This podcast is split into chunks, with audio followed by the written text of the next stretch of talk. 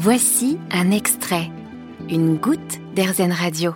Au Jardin Bourriand, il se passe toujours plein de choses. Aujourd'hui avait lieu un atelier de construction de nichoirs. On en parle avec Benoît, qui est animateur. Alors moi je suis animateur, coordinateur du jardin. Il y a des domaines dans lesquels tu es euh, plus spécialisé que d'autres ou... Alors non, c'est très général et justement c'est un peu euh, ce qu'on cherche, c'est d'arriver à, à faire une diversité d'activités la, la plus large possible. Donc on va de la cuisine au bricolage, au jardinage, et c'est déjà pas mal. C'est déjà bien, ouais. Donc aujourd'hui, par exemple, c'était activité nichoir. C'était quoi l'objet? Aujourd'hui, l'objectif c'était de fabriquer des nichoirs et d'aller voir un petit peu euh, quelle avait été l'activité de- des nichoirs déjà installés sur le jardin depuis plusieurs années. Pendant que certains fabriquaient les, euh, des nichoirs, d'autres euh, sont- ont pris les échelles et sont montés euh, observer, nettoyer, pour qu'on puisse euh, recenser un petit peu quelles espèces sont présentes sur le jardin. Alors qu'est-ce qu'on a comme espèce justement sur ce jardin?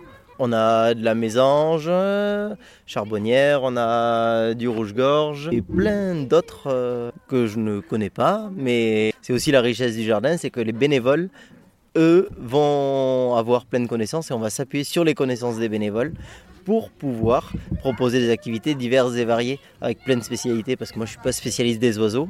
Par contre, je peux animer une activité sur les oiseaux grâce à l'appui des bénévoles. Baptiste, 7 ans, est justement venu participer à l'atelier nichoir. Je lui ai demandé pourquoi il était là.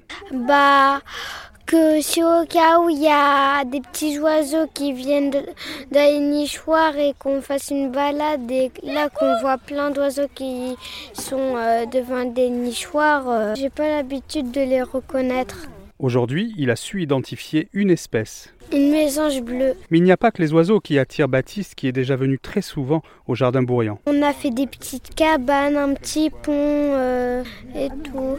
Ces ateliers attirent parfois beaucoup de monde et laissent toujours la part belle à l'imagination des jeunes participants. Des fois, euh, on est monté jusqu'à une trentaine de personnes sur la journée. Ça va vraiment dépendre des, euh, des activités. Certaines activités, on ne veut pas non plus euh, qu'elles soient faites à- avec beaucoup de personnes non plus. Par exemple, on a une activité, c'est l'escape game.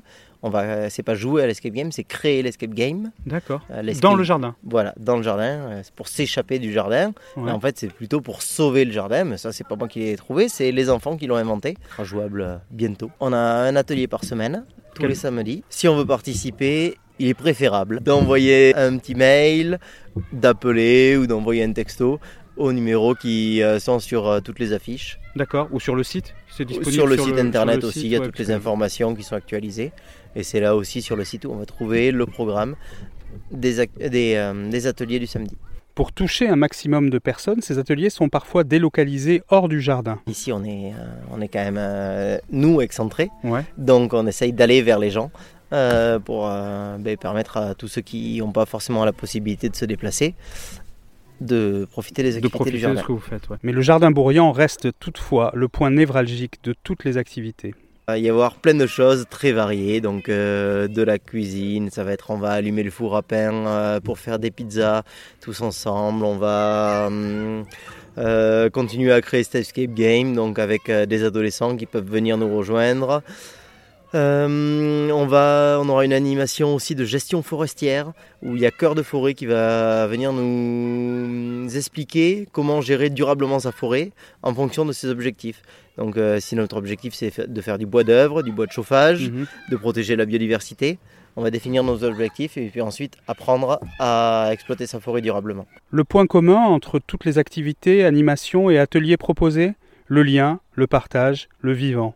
Vaste et beau programme. Vous avez aimé ce podcast Airzen? Vous allez adorer Airzen Radio en direct. Pour nous écouter, téléchargez l'appli Airzen ou rendez-vous sur airzen.fr.